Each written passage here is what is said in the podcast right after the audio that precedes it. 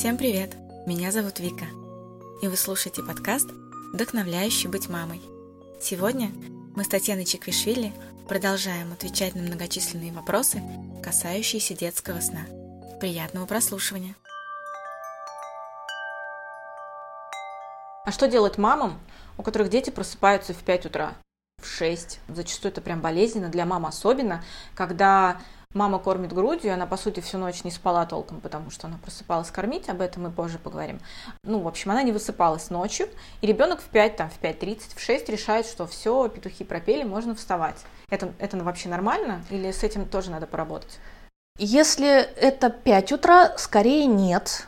Как правило, слишком раннее утреннее пробуждение говорят нам о перевозбуждении вечером, о слишком позднем укладывании, вопреки мифу. Есть такой миф, чем позже уложишь, тем лучше будет спать, тем позже встанет. Нет.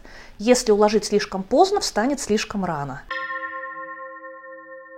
И если ребенок просыпается очень рано, первое, что стоит сделать, это проверить его режим, ритм сна и бодрствования и посмотреть, не слишком ли поздно он ложится на ночной сон.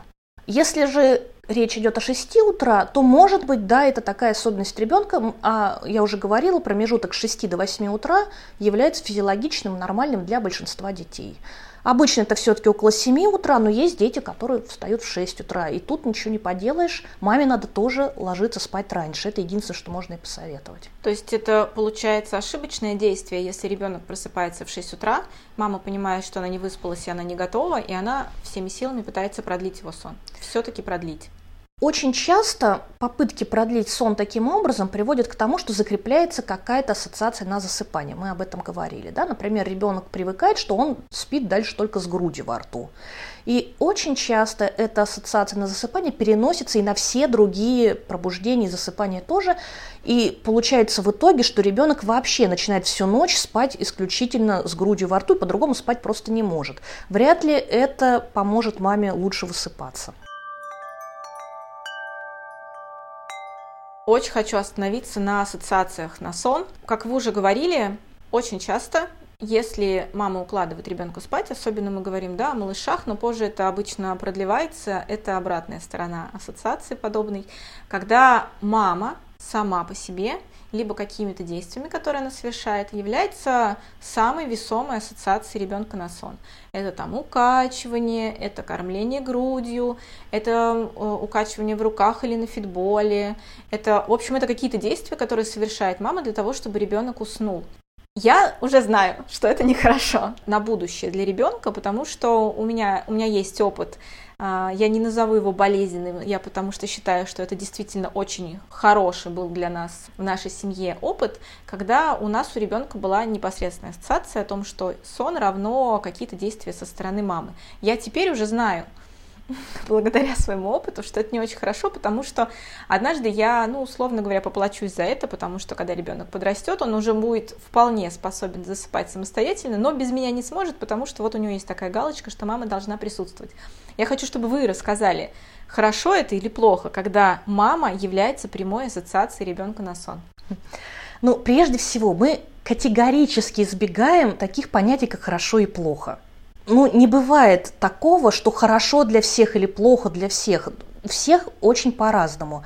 Есть мамы, которые совершенно искренне вот двухлетних детей по два часа укачивают на фитболе с грудью во рту и считают, что это хорошо. Они счастливы в этот момент в роли мамы, они четко понимают, что они хорошие мамы, потому что они дают, делают все, что нужно ребенку.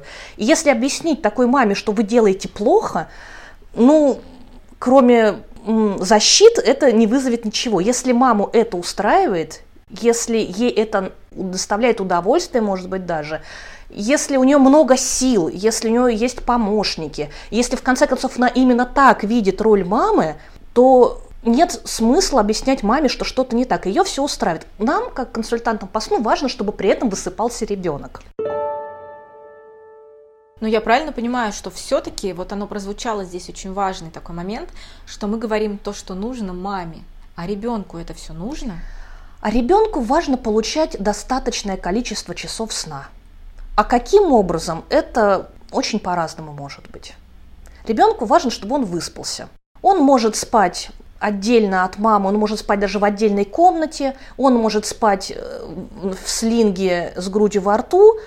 Важно, чтобы он выспался.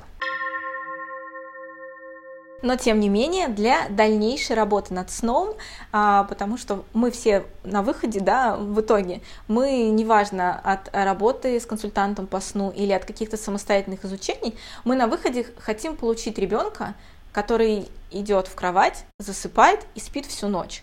Вот эта вот ассоциация в виде мамы на сон, вот к чему это приводит? И ребенок привыкает ассоциировать с отходом ко сну определенные условия. Ну вот мы сейчас говорим, например, да, что мама держит на руках, ну условно.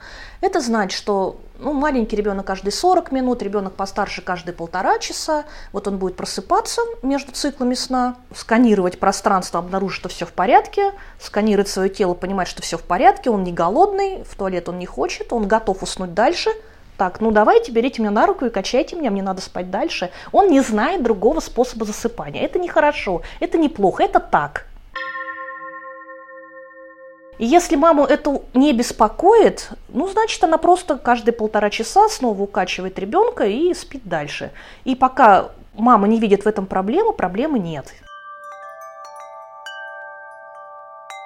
Хочется обозначить такой момент для мам, у которых ребенок первый – я замечаю, возможно, это какой-то паттерн из детства идет, что если маленький ребенок, который, ну вот недавно родился, мы какие-то вот на, в режиме автоматизма, когда мы его укладываем спать, мы не кладем его в кроватку и не говорим, ну все, малыш, засыпай, и выходим. Мы все-таки на каком-то вот в естественном режиме, мы его ходим по комнате, качаем, шушукаем, что-то ему поем или что-то.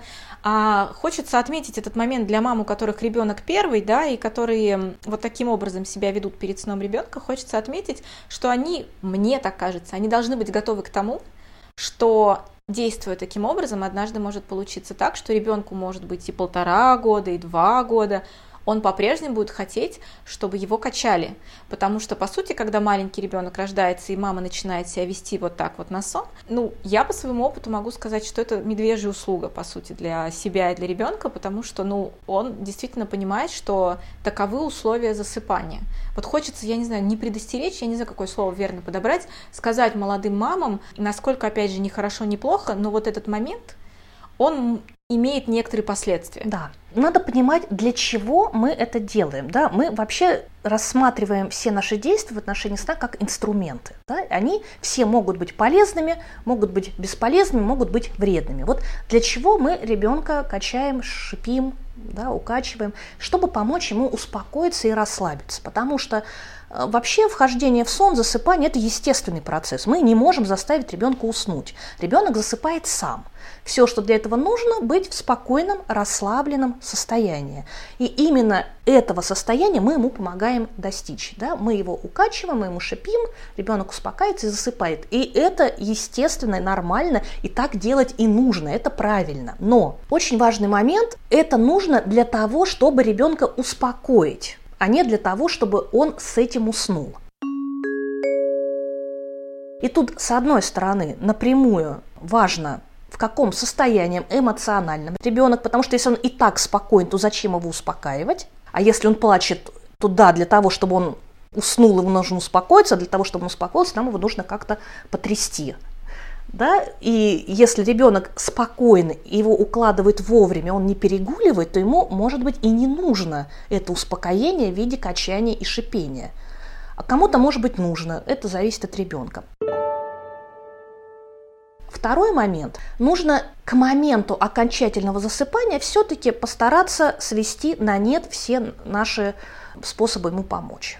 Если мы ребенка качаем, то мы его качаем до момента, когда он успокоился, а когда он успокоился, мы постепенно там снижаем частоту и амплитуду колебаний и стараемся, чтобы в момент засыпания ребенок был неподвижен. Или мы его успокоили на руках, он затих, мы видим, что все, он спокойно расслаблен, и мы его положили в кроватку и просто сели рядом и сидим, смотрим. Это не значит, что нужно положить в кроватку и слушать, как он плачет, не реагировать, пусть заснет самостоятельно. Нет, но можно пробовать.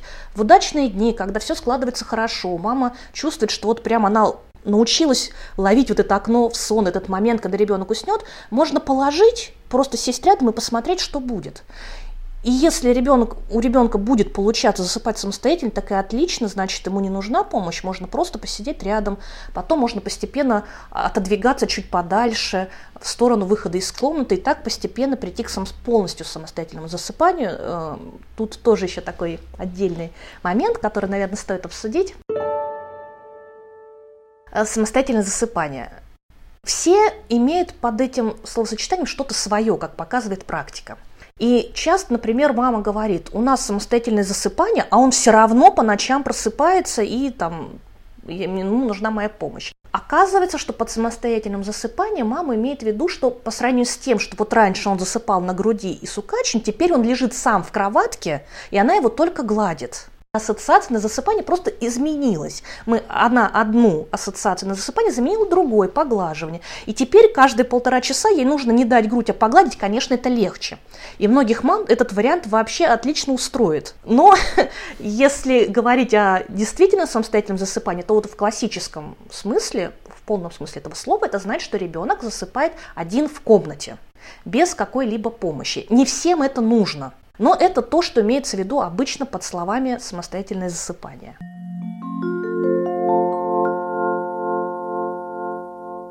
Друзья, мы совместно с Baby Sleep приготовили для вас приятный бонус. Проходите по ссылке в описании и получайте 15% скидки на все вебинары, представленные там. Для того, чтобы активировать скидку, при регистрации на курс наберите кодовое слово «Быть мамой». Приятных вам снов вместе с Baby Sleep!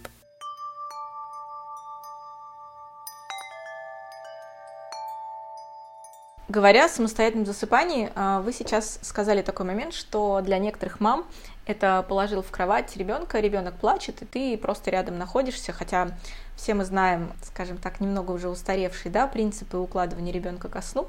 Когда ребенка оставляют в комнате, как бы он себя не вел, он плачет и выходит. Это и... не устаревший до сих пор. Да? Очень многие работают, особенно за границей. Ну, это... вот этот принцип проорется да? и уснет. Да, Расскажите, пожалуйста, насколько насколько актуальна эта история. И все-таки, мне кажется, стоит сказать, что даже не говоря, что плохо или хорошо, мне кажется, мы все-таки некоторый вред наносим ребенку таким образом. Или это мои неправильные ощущения?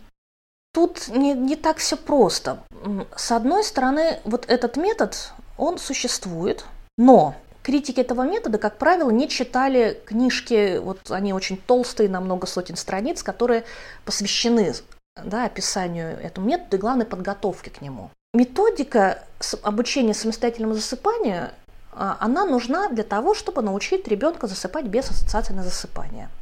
Но любая методика будет тем эффективнее и тем менее болезненна для ребенка, чем лучше будет проведена подготовка. Если ребенку настроили адекватный, нужный ему режим, если ребенок укладывается в хорошем настроении, расслабленный, с ритуалом укладывания, об этом можно тоже поговорить, и действует даже вот таким методом, очень многие дети смогут таким способом действительно учиться спать самостоятельно, не сильно страдая, не очень много плача при этом будет. Многие дети, не все, но есть такие дети, с которыми этот метод будет эффективным. Другое дело, что есть гораздо более мягкие методы да, и совершенно не обязательно действовать именно так. И еще можно сказать о том, что есть дети, которым этот метод вообще не подойдет. Они настолько легко перевозбуждаются, что этот метод вообще с ними не будет работать, и даже не надо пробовать.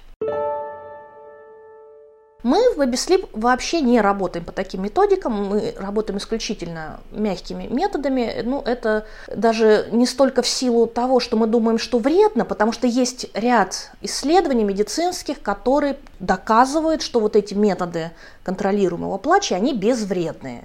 И есть этому ну, медицинские доказательства, с которыми мы не можем спорить. Но это просто наше убеждение. Мы считаем, что поскольку есть более мягкие методы, и мы их знаем, и мы умеем по ним работать так же эффективно, то мы не видим смысла использовать более жесткие методики.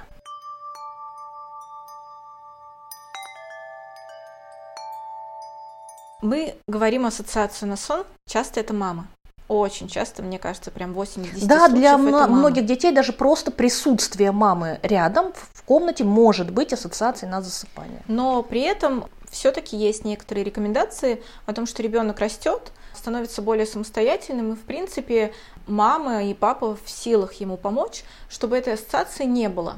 И в этот момент э, как раз э, возникает желание поговорить о том, как ему помочь без ассоциации на родителей, на сон. И тут возникает слово, которому все адепты э, хорошего сна ребенка приходят рано или поздно, это ритуалы, которые нужно делать на сон почему они вдруг возникли, зачем они нужны ребенку и а, насколько сложная может быть схема ритуалов? Ну, вообще ритуал – это якорь, да. Мы уже говорили о том, что для ребенка очень важна упорядоченность, предсказуемость. И одна из важнейших функций ритуала – это как раз обеспечить вот эту вот предсказуемость и постоянство. Ребенок очень быстро привыкает к тому, что после того, как ритуал проведен, следующий шаг – лечь спать. И он понимает, что будет дальше, и воспринимает это как данность спокойно. Это помогает. Вторая важнейшая функция ритуала – это успокоение. Ритуал помогает ребенку успокоиться и расслабиться. Соответственно, мы включаем в ритуал только такие действия, которые ребенка расслабляют и помогают ему успокоиться. И тут самый частый вопрос, какой должен быть ритуал, зависит от ребенка, потому что одного ребенка будет прекрасно расслаблять поглаживание по спинке, другого это будет раздражать. Кто-то будет закрывать глазки, если мама поет колыбельную, кто-то, наоборот, будет жадно слушать, и смотреть рассытыми... Да. Нужно подобрать такие действия, которые помогают ребенку расслабиться. Ну и, конечно, важно, чтобы эти действия были приятны и маме тоже, потому что ей придется совершать их очень долгое время, ежедневно, и, конечно, ей должно быть это тоже приятно. По поводу продолжительности ритуала, это ничего сложного, не должно быть ничего длинного. Если маленький ребенок там, в первый месяц, это вообще буквально 2-3 действия. Погладили, поцеловали, переодели, может быть, там поднесли к окну, закрыли шторы, выключили свет. Просто нужно, самое главное, чтобы это были одни и те же действия всегда в одной и той же последовательности. Постепенно ребенок растет, туда добавляются какие-то действия, например, съесть творожок, попить водички, помахать пока-пока папе или бабушке или в окно, там, попрощаться с игрушками, уложить игрушки спать. А потом это может быть и почитать какую-то сказку. Очень хорошо работает специальная сонная книжка, которую каждый раз мы читаем перед сном одну и ту же сонную книжку. Желательно, чтобы там все звери ложились спать по своим норкам. И это просто помогает ребенку, вот эта вот рутина, она помогает настроиться на сон и проще принимать, что да, следующий шаг сон так всегда и сегодня тоже так.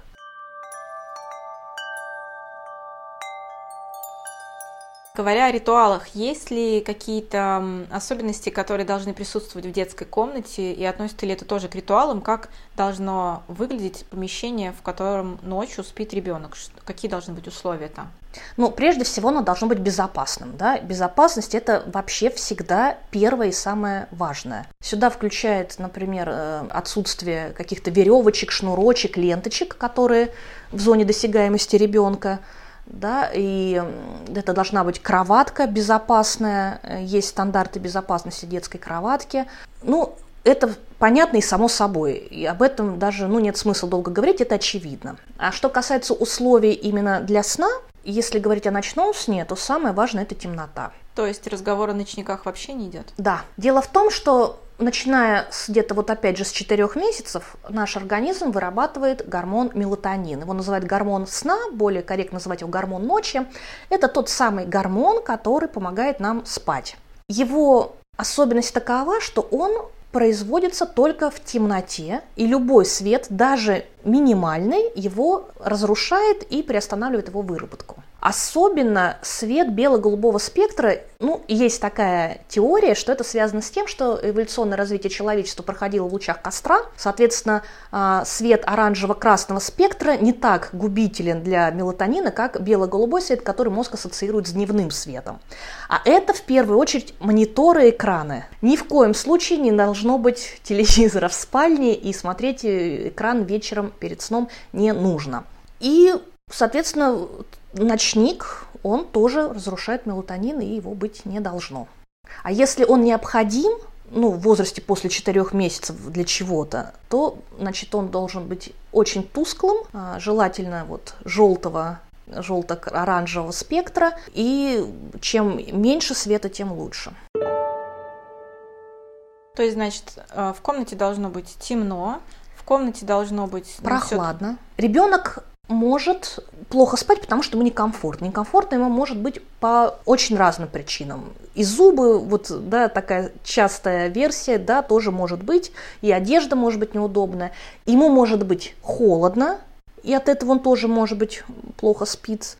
Но гораздо чаще в наших реалиях ребенку жарко. И Здесь, во-первых, не нужно ориентироваться на свои ощущения, потому что у ребенка может быть, ну, ребенок может чувствовать не так, как мы. Считается, что температура для сна должна быть в диапазоне от 18 до 20 градусов, но мы понимаем, что это нереалистично, и просим хотя бы не выше 22 градусов делать температуру в спальне, и при этом не надо ребенку укрывать дополнительным одеялом на всякий случай.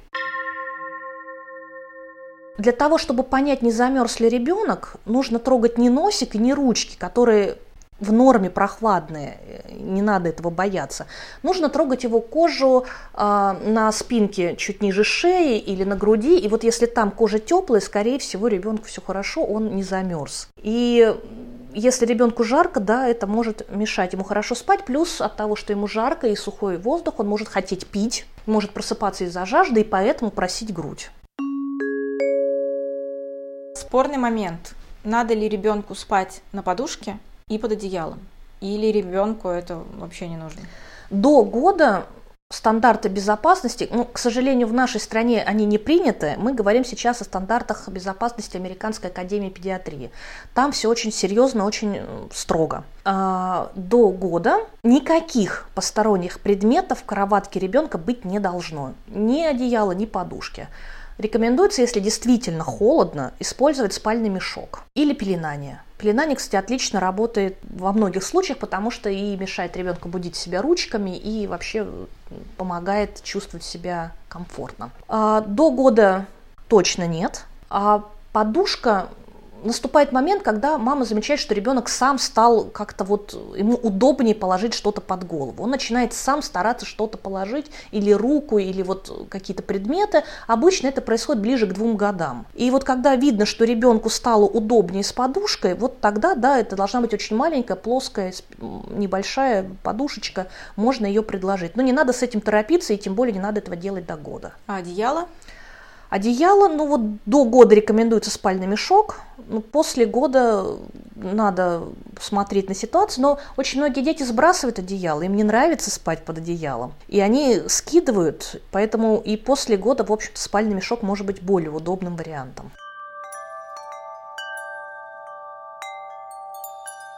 Говоря об условиях для засыпания, да, тоже хочу остановиться на пеленании. Насколько это актуально или смотреть э, непосредственно за каждым ребенком? О пеленании обычно говорят с маленькими, совсем маленькими детьми.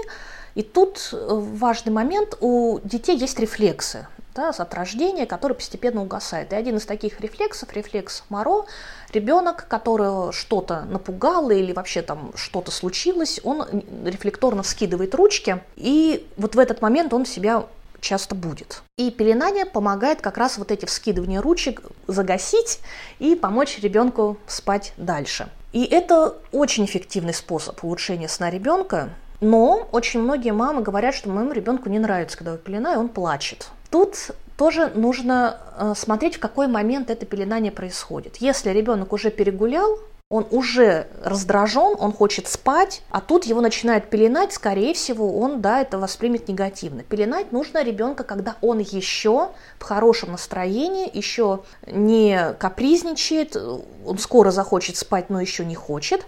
Делать это нужно спокойно, не торопясь, с прибаутками, там, поглаживаниями, массажиком. Запеленать, потом поносить на ручках уже запеленутого, может быть, даже ну, покормить грудью уже запеленутого ребенка, дать ему возможность привыкнуть к этому состоянию, только потом его уже можно положить в кроватку, и тогда, скорее всего, ребенок очень хорошо примет пеленание и будет отлично засыпать, и оно ему будет помогать. Продолжая о ритуалах и предметах для сна, значит, у нас должно быть темно, прохладно, довольно тихо, а, возможно, это пеленка или что-то, для того, чтобы первое время да, сдерживать движение ребенка. Самые есть, э, по мне кажется, два таких предмета, которые очень у многих ассоциируются с детским сном и как некоторая помощь для детского сна. Это сонная игрушка и соска. Да. Вот как вы относитесь к этим? Сонная игрушка – это отлично. Это ассоциация на засыпание, которая помогает ребенку. Он просыпается, чувствует своего мишку, понимает, что да, все в порядке, я вот так, так я и засыпаю, и засыпает снова. Но, опять-таки, напоминаю, что есть нормы безопасности, которые запрещают до 6 месяцев использование сонной игрушки. И плюс сонная игрушка должна быть безопасной, не должно быть каких-то пришитых глазок, носика, то, то, что ребенок может оторвать, отгрызть, проглотить, не должно быть влезающего наполнителя, ленточек, шнурочков. И, конечно, она должна быть подходящей по размеру и не издавать звуков. Я хочу от себя добавить, что я заметила у сонной игрушки, хорошо было бы, чтобы был дубликат где-нибудь да. спрятанный, потому что если она теряется, это трагедия для всей семьи. Часто. И часто это не сонная игрушка, часто ребенок сам выбирает себе объект. Очень часто это одеялка, пледик.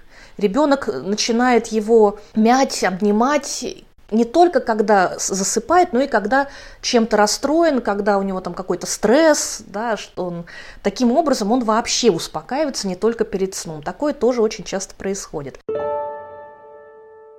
Что касается соски, это тоже инструмент, который может помогать, а может мешать. Надо смотреть по ситуации. Если ребенок хорошо спит, засыпая с пустышкой, отлично, она работает, нет смысла ничего менять. Если она становится ассоциацией на засыпание, и ребенок просыпается теперь уже каждый час, и пока в темноте родители не найдут фонариком эту пустышку и не дадут ее ребенку, он не заснет, значит, ну, наверное, имеет смысл уходить и от пустышки на засыпание. Но если говорим о маленьких детях, ну, до возраста месяц-два до становления лактации консультанты по грудному вскармливанию вообще не рекомендуют давать пустышку. Но если все хорошо с лактацией, и если родители решили, что они хотят давать пустышку, то мы как консультанты по сну советуем делать так. Если ребенок, засыпая, выплюнул пустышку и уснул без нее, отлично, не надо ему давать ее снова. Если этого не произошло и ребенок уснул с пустышкой, нужно сразу после засыпания осторожно ее вытащить, для того, чтобы он не привык все время поверхностного сна спать э, с сосанием пустышки. И при такой ситуации, скорее всего, проблем не возникнет. Она будет помогать ребенку засыпать и не будет ассоциации на засыпание ну, мешающие. Но тут, конечно, возможны варианты, надо смотреть, как будет у ребенка конкретного.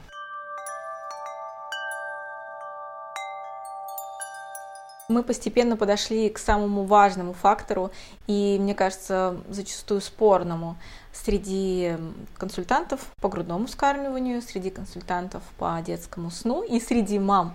Это мамина грудь как элемент, с помощью которого ребенок засыпает, и как то, что успокаивает ребенка в течение ночи, когда он просыпается.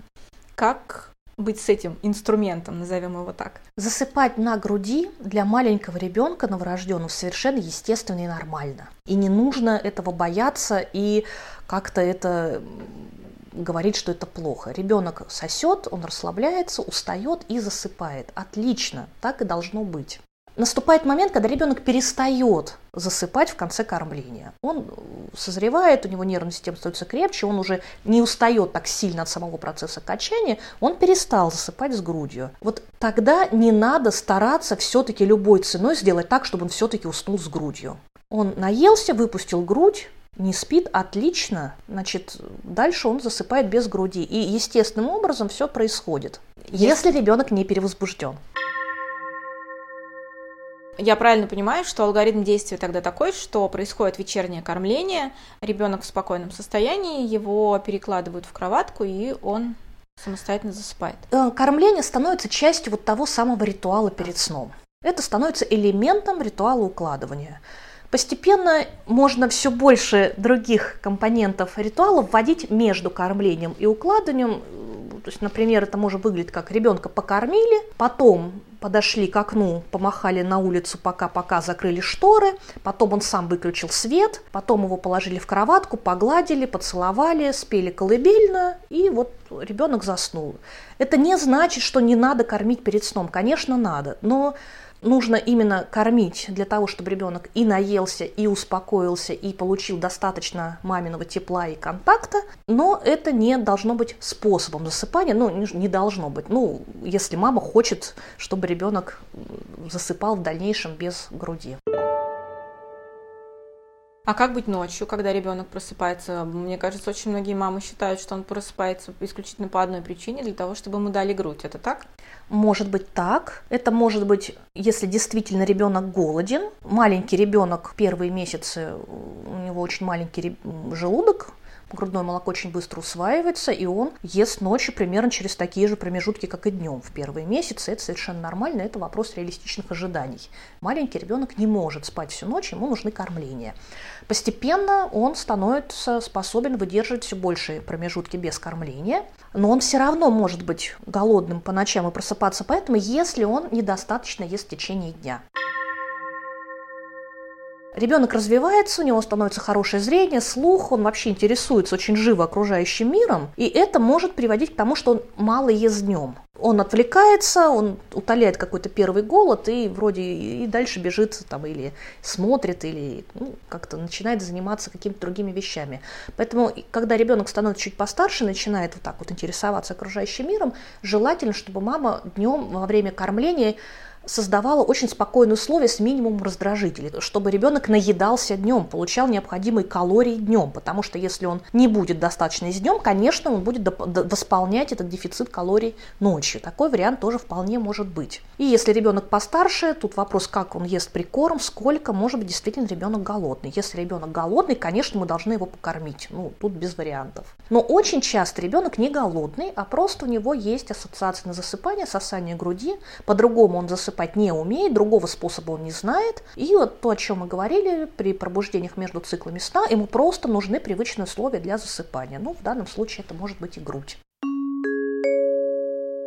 Как переходить э, к тому, чтобы это была не грудь? Что нужно сделать маме, чтобы все-таки не грудью его укладывать назад ночью спать, когда он просыпается? Прежде всего проверить условия засыпания, да, чтобы не было перевозбуждения, перекуливания, режим. Это все, это в любом случае это база а потом, да, обучение самостоятельному засыпанию, научить ребенка засыпать другим способом.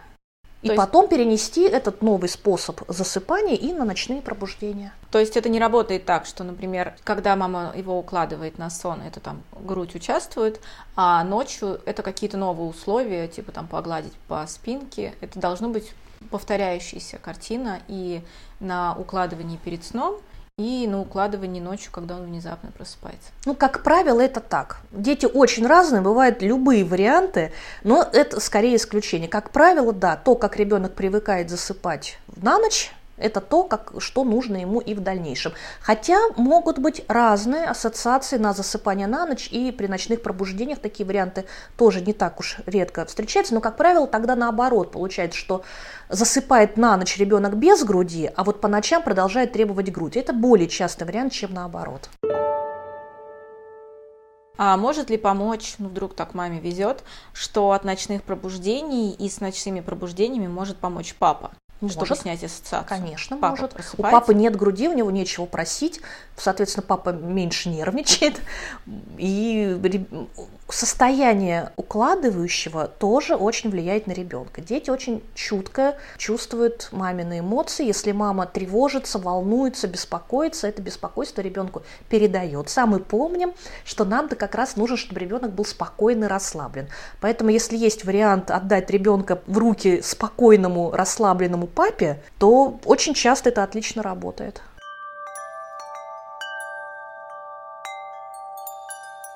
Мама решилась, что она будет заниматься становлением самостоятельного засыпания у ребенка, но при этом, да, она много нервничает, у нее много беспокойства, потому что это точно получается не с одной, наверное, недели даже, угу. а, не говоря уже о нескольких днях. Как, как маме работать вот с этим фактором своего личного беспокойства, с тем, что может что-то не получаться? Ну, прежде всего нужно понимать, что сбои все равно будут. У самой идеальной мамы при максимуме усилий Все равно время от времени будут происходить сбои, это нормально.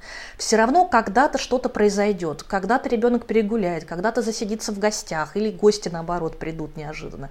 Или бабушка придет очень активная и решит сыграть там какой-то шумной игрушкой перед сном. Это нормально, не надо из этого сильно переживать.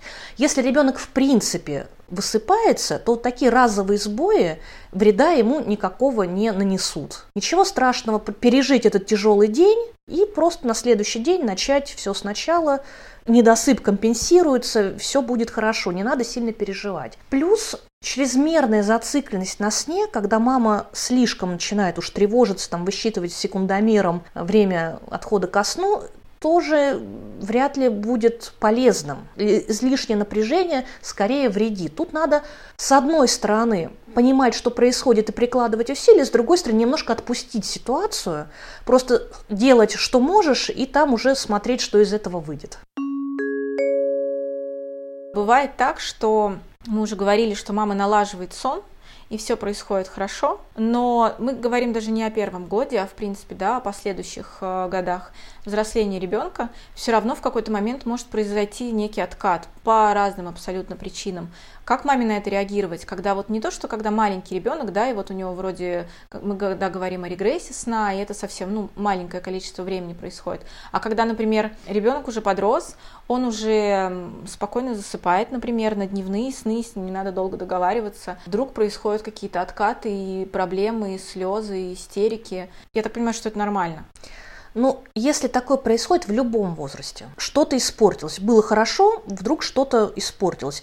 Независимо от того, какого у ребенка возраст, мы должны проанализировать, что произошло, что изменилось. Потому что чаще всего какая-то, ну, а должна быть какая-то причина. Может быть, ребенок заболевает. Очень многие болезни начинаются с того, что вдруг портится сон. Может быть, у него какой-то сильный стресс. Может быть, в садике у него происходит что-то неприятное. Может быть, у него родился младший брат, и вроде бы кажется, что и ничего, и нормально он не переживает, а он переживает. Может быть, это был переезд, может быть, еще что-то произошло. Нужно понять, что мешает ребенку, и постараться помочь ему как-то это пережить или исправить ситуацию, или что-то изменить. Может быть, снова сделать шаг или два назад и вернуться к какому-то привычному ранее способу засыпания, например, мама может рядом полежать и дождаться, пока ребенок расслабится перед сном или даже уснет. Не нужно бояться ассоциации на засыпание. Это не абсолютное зло. В какой-то момент наличие ассоциации на засыпание может быть полезнее, чем упорные попытки ни за что не, не, не ввести ее. Может быть, ребенку действительно происходит что-то такое, что сейчас ему нужно, чтобы мама с ним была рядом этот, это время пройдет, этот кризис пройдет, ситуация наладится, ребенок успокоится, всегда можно снова вернуться к самостоятельному засыпанию. Это вопрос исключительно времени, настойчивости и мотивации.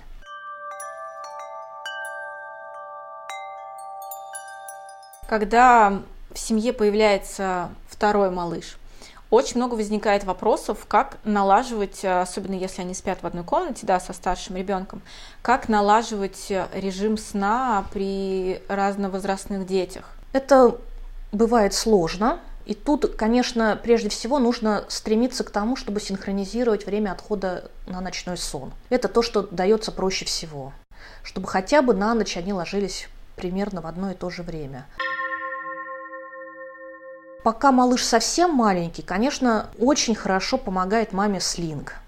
Мама носит малыша в слинге, укладывает старшего, полностью на нем концентрируется, дает ему все необходимое внимание, время, помогает расслабиться и уснуть. И очень часто как раз в процессе укладывания старшего она вдруг замечает, что младший тоже уснул. Она его просто перекладывает. Да, или, по крайней мере, она потом, уложив старшего, может сконцентрироваться на младшем ребенке. Это если у мамы нет помощи. Если есть помощь, то тут все проще, можно разделить детей между взрослыми, один занимается старшим, другой младшим. Причем, может быть, даже старшему больше нужно именно, нужна именно мама, потому что ну, у него больше понимания, что происходит, он, там, у него стресс, и, может быть, как раз хорошо бы на первое время как раз поручить укладывание младшего, там, няне или бабушке, или папе, если такая возможность есть, а мама, чтобы как раз-таки уделяла время перед сном старшему ребенку, чтобы помочь ему успокоиться. Ребенок растет, э, меняется качество сна, меняются режимы сна, меняется количество снов в течение дня. Мы ранее уже озвучили момент, что однажды э, ребенок с двух снов переходит на один. Для многих мам этот момент довольно болезненный, потому что, во-первых, непонятно, во сколько ребенок должен засыпать днем. Знаю такой момент, что когда мой ребенок пошел в сад, нас там попросили о том, что дневной сон у ребенка будет вот примерно вот в этот промежуток времени. И мы, когда, когда он ходит еще в ГКП, мы можем его подготовить к тому режиму, который будет в саду. Ну, в этом плане было попроще, потому что мы понимали, да, значит, в это время нужно стараться подбивать детский сон примерно к этому времени. Но, тем не менее, бывает, ребенок не ходит в сад, и тогда точно становится непонятно вот этот один дневной сон, когда он должен проходить. Тогда, когда это удобно ребенку. Мы смотрим, во сколько он проснулся, через какое время он хочет спать, и к этому времени мы готовимся ко сну. Тут ничего нового, схема стандартная, укладываем ребенка тогда, когда он готов к этому. Но да. вот этот садиковский, садиковский режим, сон в час дня, он подходит большинству детей, которые встают примерно вот там 7-8 утра. Потому что в возрасте полутора лет как раз время бодрствования у ребенка как раз примерно вот составляет что-то там около 5 часов. Вот обычно где-то так. Но я так понимаю, что возрастной нормы, когда ребенок переходит на один сон, как таковой нет. Дети абсолютно разные, и у всех по-разному нужно. Ну, есть обычное время, но это опять-таки промежуток. Это возраст, как правило, между годом и полутора. Большинство детей совершает переход на один сон в этот промежуток. Хотя есть небольшое количество детей, которые раньше года переходят, и есть небольшое количество детей, которые имеют два дневных сна чуть позже полутора лет. Такое тоже бывает. Ну а как мы можем по ребенку понять и, скажем так, не продолжать его насиловать, укладывать на второй сон в течение дня? Как мы можем понять, что ребенок все готов, это его один сон, ему достаточно, опять же, только настроение? Ну, Чаще всего ребенок просто перестает засыпать на второй сон. Просто невозможно его уложить. Но многие мамы говорят, ну иди тогда просто полежи. Ну, очень хорошо, просто полежать – это отдых, это, это хороший способ просто полежать. Но да. есть ли какие-то вот прям очевидные какие-то факторы, обращая внимание на которые мы можем сказать, ну все, ему даже вот это второе полежи, оно ему уже не нужно, все, одного сна достаточно? Есть варианты. Например, ребенок продолжает спать хорошо два раза днем, но у него начинает сокращаться ночной сон. Он начинает все раньше и раньше просыпаться утром. Скорее всего, да, пора сокращать дневные сны. Или, например, ребенок засыпает вот на первый сон, не может уснуть на второй. И, или, например, он засыпает на первый сон, но он становится очень коротким, и тут, э, скорее всего, тоже надо, наоборот, сокращать второй сон чтобы увеличивать первый, очень все бывает по-разному. Нужно смотреть, что происходит, и просто иметь в виду, что где-то в промежуток между годом и полутора будет такое происходить. Более того, будут дни, когда ребенок будет спать два раза, и дни, когда он спит один раз. И постепенно доля дней, когда ребенок спит один раз, будет все больше и больше. Это не произойдет вот так вот раз, ребенок готов, теперь спим один раз. Хотя это очень удобно. И очень многие мамы прям стараются как-то подтолкнуть этот процесс, потому что, конечно, удобнее, когда ребенок спит один раз, фиксированное время, это вообще очень удобная ситуация. Но если ребенок не готов, то не надо его торопить. Э, скорее всего, там будет, ну, недели три как минимум, когда будет то два сна, то один, два, 2, 1, 1, 2, 2, 2, 1. Вот надо к этому быть готовыми просто. А есть некоторая норма длительности этого одного сна днем? Ну, вообще цикл сна мы помним полтора часа. Вот как бы ребенок проспал полтора часа вот свой цикл сна, вот замечательно, это хорошо. А если получилось, что он поспал 20 минут, и все, я поспал, надо как-то продлевать? Или если где-то случилась ошибка в налаживании режима? Короткие сны часто очень имеют свои причины перевозбуждения. Если ребенок спит 20 минут, это повод проверить, как проходит время перед укладыванием. Именно перед укладыванием или как проходит весь день? Весь день, особенно перед укладыванием. Я так понимаю, что продлить дневной сон можно только путем а, угадывания момента укладывания, и чтобы это было, не было перевозбуждения. Других каких-то способов нету. а прийти ему сказать, нет, ты все-таки не выспался, продолжай спать, ну, иди полежи. С кем-то, может быть, и это сработает. Дети очень разные. Ну, плюс, естественно, условия сна, должна быть удобная одежда, да, прохладная темная комната. Ну, это само собой. Все это тоже может ребенку мешать спать. Мы об этом всегда помним. Можно просто закрыть шторы, полной темноты это не создаст, но такой полумрак, он будет успокаивать. Но при этом я слышала такой момент, что наоборот надо стараться уходить от темных штор днем, чтобы не было ассоциации, ну то есть чтобы была ассоциация прямая, шторы это ночь. Но днем даже плотные шторы, обычные шторы, если это не blackout, все-таки полной темноты не дадут.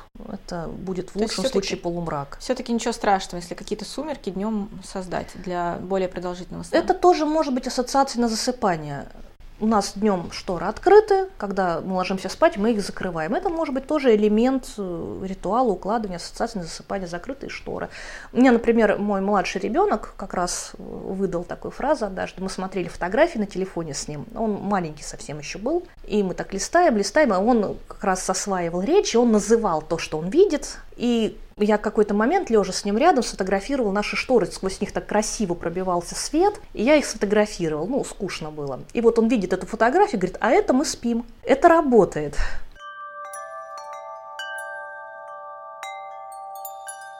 Бывает так, что мама понимает, что ребенку по возрасту еще положен один сон, ему нужно днем восстанавливаться но зачастую это происходит, ну, с таким вообще с трудом это все проходит, что ты вроде понимаешь, что вот оно время сна, и вы вроде что-то проделываете, какие-то даже, возможно, ритуалы, но, например, бывает ситуация, что ребенок там должен спать полтора часа, но ты его два часа перед этим еще как-то пытаешься там с бубнами, без бубнов, с танцами, с плясками, со сказками на это дело уложить. Как с этим быть? Вот именно с таким продолжительным укладыванием ребенка на сон. Или его не насиловать, сказать, ну окей, все, сегодня ты не спишь. Если ты не хочешь спать, ну и, и не будем мы над этим сегодня работать. О каком возрасте идет речь? Мы говорим где-то о возрасте трех лет, например. В возрасте трех лет многие дети уже готовы обходиться без дневного сна при условии, что они полностью получают всю норму суточного сна ночью. Вот им нужно, например, 13 часов сна. Они спят ночью 13 часов, они отлично могут обходиться без дневного сна. Не все, но очень многие. То есть это с трех лет уже мы можем говорить, что дневного сна или еще раньше такое Более бывает. того, западные специалисты считают, что после двух-трех лет такой длинный ночной сон и отсутствие дневного сна полезнее, чем, допустим, 10 часов сна ночью и 2 часа днем. Дневной сон ребенку после трех лет нужен, если ему недостаточно ночного. А что говорить о детском саде? Когда вроде бы у нас в основном все сады построены по принципу, что днем надо спать, а ребенок вдруг опять же, где-нибудь, например, годам к трем, он приходит к тому, что дневной сон ему не нужен. А в садик он ходит. И там говорят о том, что нет, дневной сон нужен ребенку, ну вот так задумано. Как ребенку быть вот в условиях детского сада, когда ему уже сон не нужен? Очень часто это становится проблемой. Условия детского сада продиктованы условиями нашей жизни, нашей реальности. Да? У нас не принято укладывать детей рано. Как правило, дети ложатся достаточно поздно. В сад они все равно встают рано. Они приходят в сад, не получившие ту самую суточную норму сна, и им нужен дневной сон. И это работает для большинства семей. Хорошо это или плохо, ну вот так есть. Если мы говорим, допустим, про европейские детские сады, там после трех лет детей не укладывать, там нет спален, и вообще такого, такой привычки нет укладывать детей старше трех лет на дневной сон. И там тоже как-то все счастливо живут, и ну, мы можем видеть, что детям это неплохо. Но если ребенок ходит в, дневной, э, в детский сад, в котором есть обязательно дневной сон, ну тут нужно смотреть, что можно сделать. Может быть, действительно начать его позже укладывать. Может быть, раньше поднимать утром, да, чтобы он вставал, например, не в 8 утра, а в 7, и чтобы ко времени дневного сна у него накапливалась усталость, и он мог уснуть. Может быть, можно договориться, как, например, делала я, договорилась с воспитательницей, что ребенок просто лежит и не мешает другим нет задачи поспать. Но даже трехлетний ребенок, двухлетний ребенок, если он отказывается от дневного сна дома, не в садике, все равно лучше, чтобы он полежал и отдохнул, потому что ну, как бы сон уже не нужен, но усталость еще все-таки накапливается достаточно быстро. И вот этот тихий час, когда ребенок просто лежит, просто без внешних каких-то раздражителей, в полумраке даже, со шторами закрытыми, без мультиков, просто спокойно лежит, расслабляется, это, это хорошо, это отдых. Это лучше, чем отсутствие отдыха.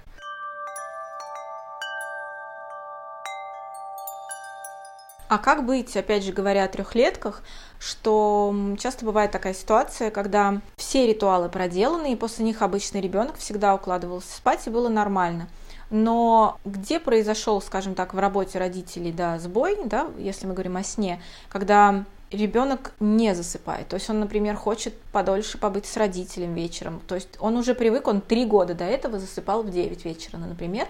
А здесь где-то произошел сбой, и он хочет побольше посидеть там с мамой, хочет пойти вот побыть в режиме взрослых, понимая, что они ложатся позже. Где ошибка, над чем поработать, чтобы вот этот момент исправить, чтобы все-таки ну, вот, вернуть ребенка в режим. Такое же и с дневными снами происходит, когда все работает на то, что он, в идее, должен лечь спать, но при этом у него вот какие-то зацепки дневные происходят, когда он по каким-то причинам, понимая, что даже если он устал, он все равно не уходит, потому что вот столько вокруг интересного, и надо еще захватить. А, смотрите, ребенок, например, играет во что-то интересное. И тут ну, условно, да, приходит мама и говорит, все, а теперь спать. И для него это значит, что он сейчас должен бросить вот эту прекрасную, интересную игру, идти спать, конечно, он не хочет. Хотя время уже очевидно, вот ровно сейчас пора спать. Но он не хочет прекращать игру. Он не не хочет спать, он не хочет прекращать игру. И помимо ритуала мы еще говорим о такой вещи, как мостик ко сну. Заранее задолго до укладывания нужно начать подготовку ко сну. Дождаться, пока ребенок закончит какую-то свою интересную игру, которую он увлечен, и переключить его внимание на себя. И заняться чем-то спокойным. В отличие от ритуала, совершенно не нужно, чтобы это были какие-то одни и те же действия. Можно делать что угодно. Можно вместе полежать на кровати, можно почитать книжку, можно сложить пазл, что угодно, но перейти от активных действий, от пряток, там, беготни и каких-то таких веселых развлечений к чему-то приятному, но спокойному. И это помогает ребенку затормозиться, успокоиться, опять-таки получить контакт с мамой, насытиться этим контактом, и потом плавно из этого мостика перейти к ритуалу укладывания.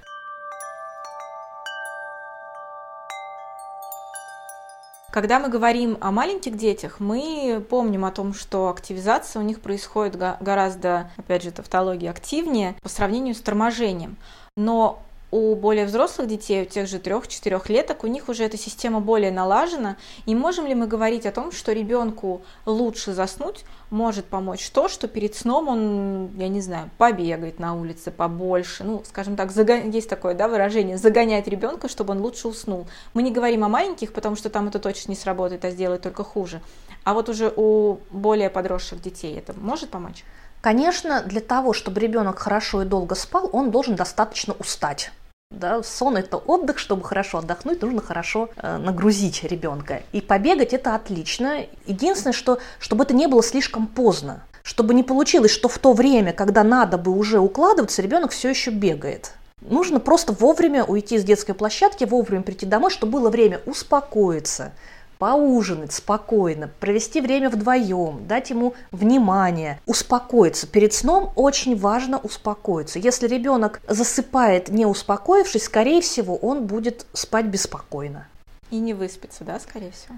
Не восстановится. Ну, не то, что с ним произойдет что-то ужасное, если он один раз э, не выспится. Нет. Ну, если такое произошло, не надо там запугивать мам. Ну, ну, не выспался сегодня, завтра поспит подольше. Ничего страшного. Недосып компенсируется. Но, конечно, как система, ну, это нежелательно. Есть определенные факторы, по которым мы можем понять, что ребенок э, хочет спать, или его пора бы уже начать с ним работать и постепенно отходить ко сну. Мы точно говорили, что у многих мам это первое логичное, ребенок начинает плакать, значит, скорее всего, его надо укладывать. А есть ли еще какие-то факторы, по которым мы можем понять, что все, надо бы спать пойти? Ребенок, когда устает, да, от усталости очень часто действительно начинает плакать. И это не время, это не сигнал о том, что пора укладывать, это сигнал о том, что время укладывания упущено. Его надо было уложить какое-то время назад. И очень часто, особенно ребенок постарше, после 10 месяцев, после года, он начинает не плакать, а наоборот, он вдруг становится очень активным. Как будто у него включается второе дыхание. Он резко увеличивает активность, причем активность такая неуправляемая. И складывается впечатление, что он вот спать он точно не, не хочет, и сейчас его уложить невозможно. Да, сейчас его действительно уже невозможно уложить, потому что время упущено. Наш мозг, он очень архаичен. Если человек не лег спать в то время, когда ему нужно спать, мозг реагирует ровно так же, как было когда-то очень давно. Значит, что-то случилось. И совершенно не важно, что это. Напали дикие звери, пожар, наводнение, не имеет значения. Важно, что раз человек не лег спать тогда, когда это было нужно, значит, ему нужно сейчас не спать. И мозг начинает вырабатывать другие гормоны уже, которые помогают действительно не спать, держаться и не чувствовать усталости. И теперь уже действительно не получится уложить ребенка, пока не закончится вот, вот этот цикл. Поэтому если вы замечаете, что ваш ребенок вечером, скажем, в 9 вечера вдруг становится необычайно активен, это повод подумать о том, что, наверное, к 9 вечера ему хорошо бы уже лежать в кровати с закрытыми глазами. То есть работать на опережение. Да.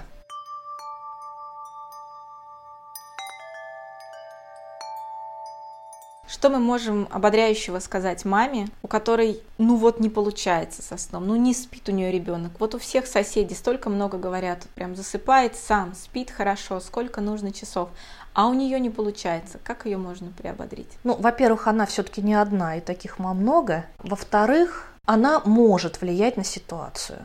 Не всегда результат будет идеальным, мы об этом в самом начале говорили. Это зависит от ребенка. Но влиять на ситуацию она точно может. И если не получается самостоятельно, ну, можно напомнить, что существуют консультанты по сну. Можно обратиться к специалистам, которые действительно помогут. Э, ей не придется самой выуживать из моря информации то, что подходит именно ей, потому что случаи бывают очень разные, ситуации очень разные. В разных ситуациях будут работать разные э, стратегии, разные варианты. Для этого есть люди, которые помогают найти именно тот путь, который поможет именно ей, именно с ее ребенком в ее ситуации. Или есть вариант э, самой искать информацию, узнавать.